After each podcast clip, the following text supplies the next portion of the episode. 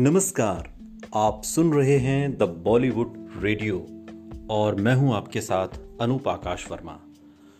दोस्तों, ये किस्सा पूनम ढिल्लो का है।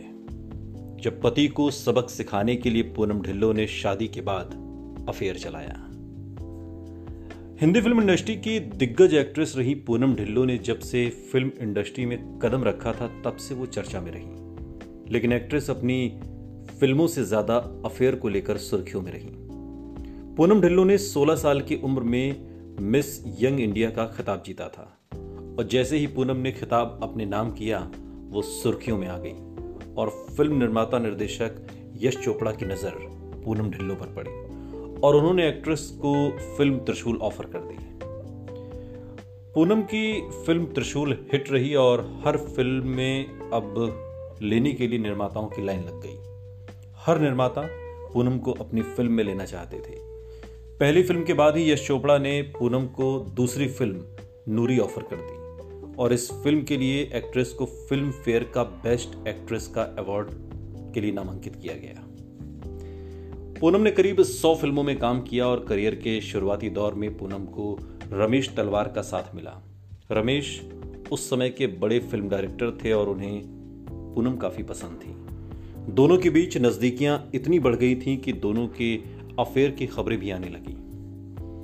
रमेश ही नहीं, पूनम का नाम यश चोपड़ा के साथ भी जुड़ चुका है। पूनम और यश चोपड़ा के बीच एक्स्ट्रा मैरिटल अफेयर की खबरें भी आती थी। रमेश तलवार के बाद पूनम का नाम राज सिप्पी के साथ भी जुड़ा।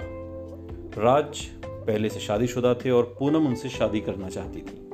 पर राज सिप्पी अपने परिवार को छोड़ने के लिए तैयार नहीं थे, जिस वजह से पूनम राज से अलग हो गई। राज के बाद पूनम की ज़िंदगी में अशोक ठकेरिया आए। अशोक और पूनम बहुत जल्द करीब आ गए और दोनों ने शादी करने का फैसला कर लिया। शादी के बाद जहाँ अशोक बिज़नेस में व्यस्त हो गए तो वहीं पूनम ढिल्लो भी फ़िल्मों में वापसी को लेकर उत्सुक दिखाई देने लगी। लेकिन उन्हें दोबारा से फ़िल्मों में नाम काम दोनों नहीं मिल रहा था। इसी बीच अशोक का एक्स्ट्रा मैरिटल अफेयर चलने लगा और जब पूनम को इसके बारे में पता चला तो उन्होंने भी पति को सबक सिखाने के लिए एक एक्स्ट्रा मैरिटल अफेयर चलाया। लेकिन साल उन्नीस सौ सत्तानवे में जब अशोक नहीं संभले तो पूनम अपने दोनों बच्चों की कस्टडी लेकर उनसे अलग हो गई। तन्हा, बिल्कुल अकेली। सुनते रहिए द बॉलीवुड रेडियो. सुनता है सारा इंडिया.